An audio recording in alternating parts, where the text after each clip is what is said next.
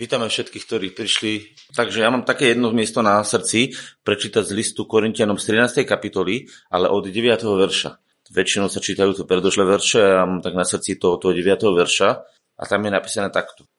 Lebo z čiastky známe a z čiastky prorokujeme. Ale keď príde to, čo je dokonalé, vtedy to z čiastky bude zmarené.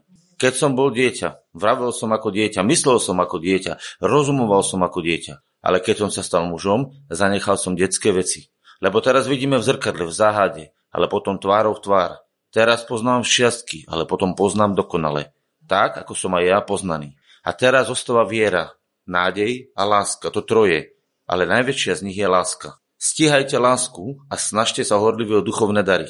Také zvláštne slovo, a pre mňa najkrajšie v tom je jedna vec, že mne to slovo hovorí o tom, akom stave momentálne sa nachádzame. Pretože keď príde pán, tu sa totiž to hovorí o tom, keď príde pán, tak vtedy ho uvidíme tvárov v tvár, vtedy to bude naozaj v plnosti dokonale. A už nebudeme musieť ani prorokovať a už nebudeme musieť ani poznávať, lebo ho budeme vidieť tak, ako je.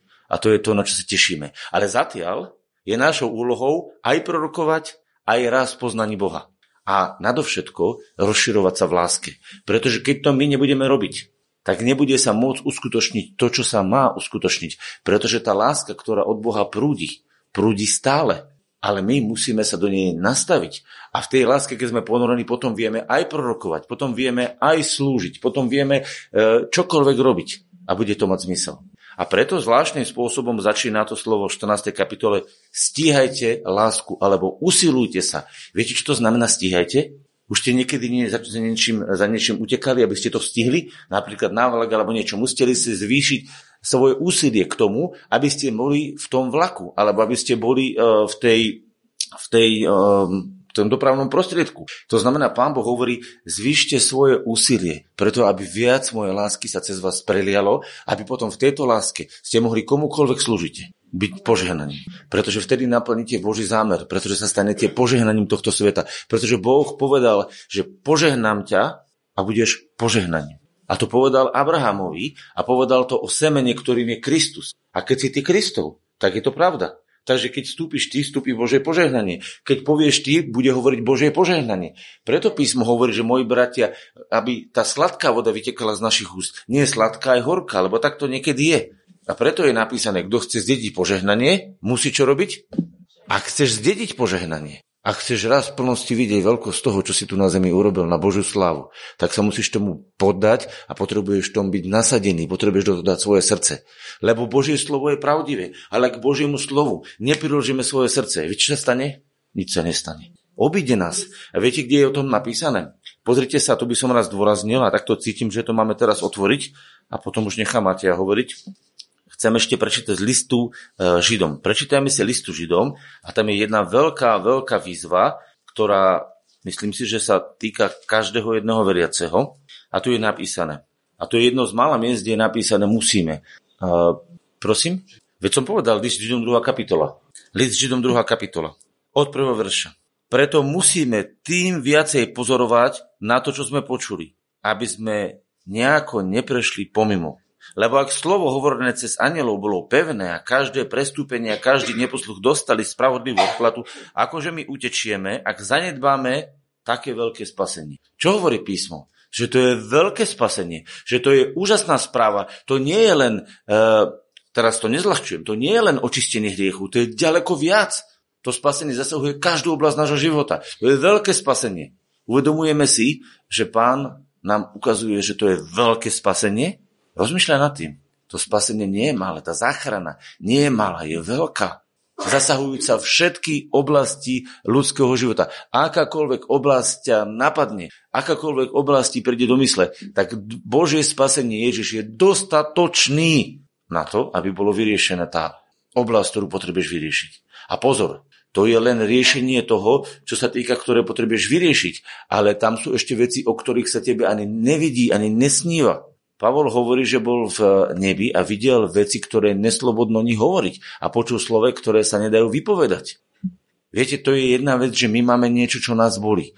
A to je jedna vec, že Boh zahojuje, opravuje to, čo nás boli. Ale to je pre Boha málo.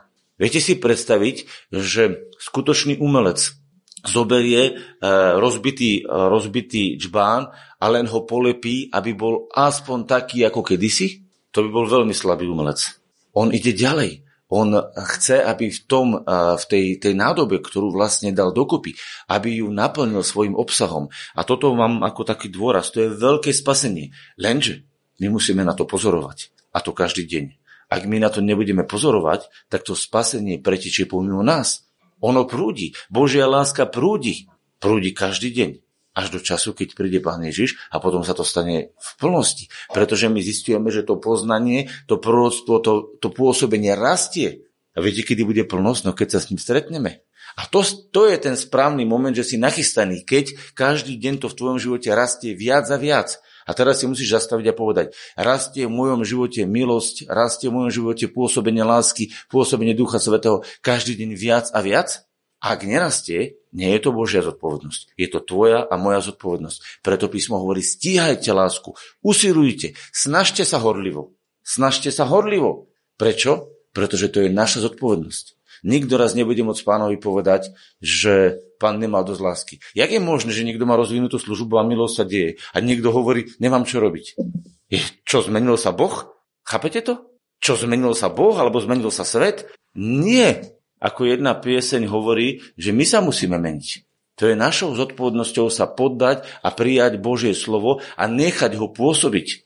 A tak mám na srdci znova nám položiť pred, pred náš zrak a budem sa to aj modliť, aby sme každé jedno slovo, ktoré je napísané, dovolili Bohu v nás zhmotniť, uskutočniť. Pretože keď sa to stane, tak v tej chvíli sa vlastne bude Božia sláva manifestovať na nás. Pretože Božia sláva sa zjavuje vtedy, keď jeho myšlienky, ktoré sú prejavené v slove, sa zjavia v našom živote v tele. Jeho myšlienky, zjavené cez slovo, zhmotnené v našom tele, znamená zjavená Božia sláva v ľudskom živote. To nie je nejaká virtuálna sláva, to je skutočná Božia sláva, ktorá preteka tvojim telom a tvojim životom. A v tej chvíli, keď sa to stane, v tej chvíli si úplne prirodzene telom Kristovým a si Božím požehnaním na tomto svete pretože tento svet potrebuje vidieť skutočného Boha, taký, aký je. Preto v Neho neverí. Viete, keď niekedy ľudia povedia, že prečo tam je neveriacich, tam je neveriacich, to nie je zodpovednosť neveriacich, to je zodpovednosť veriacich. Veriaci sú svetlom a oni sú zodpovední za to, aby pustili to svetlo ďalej.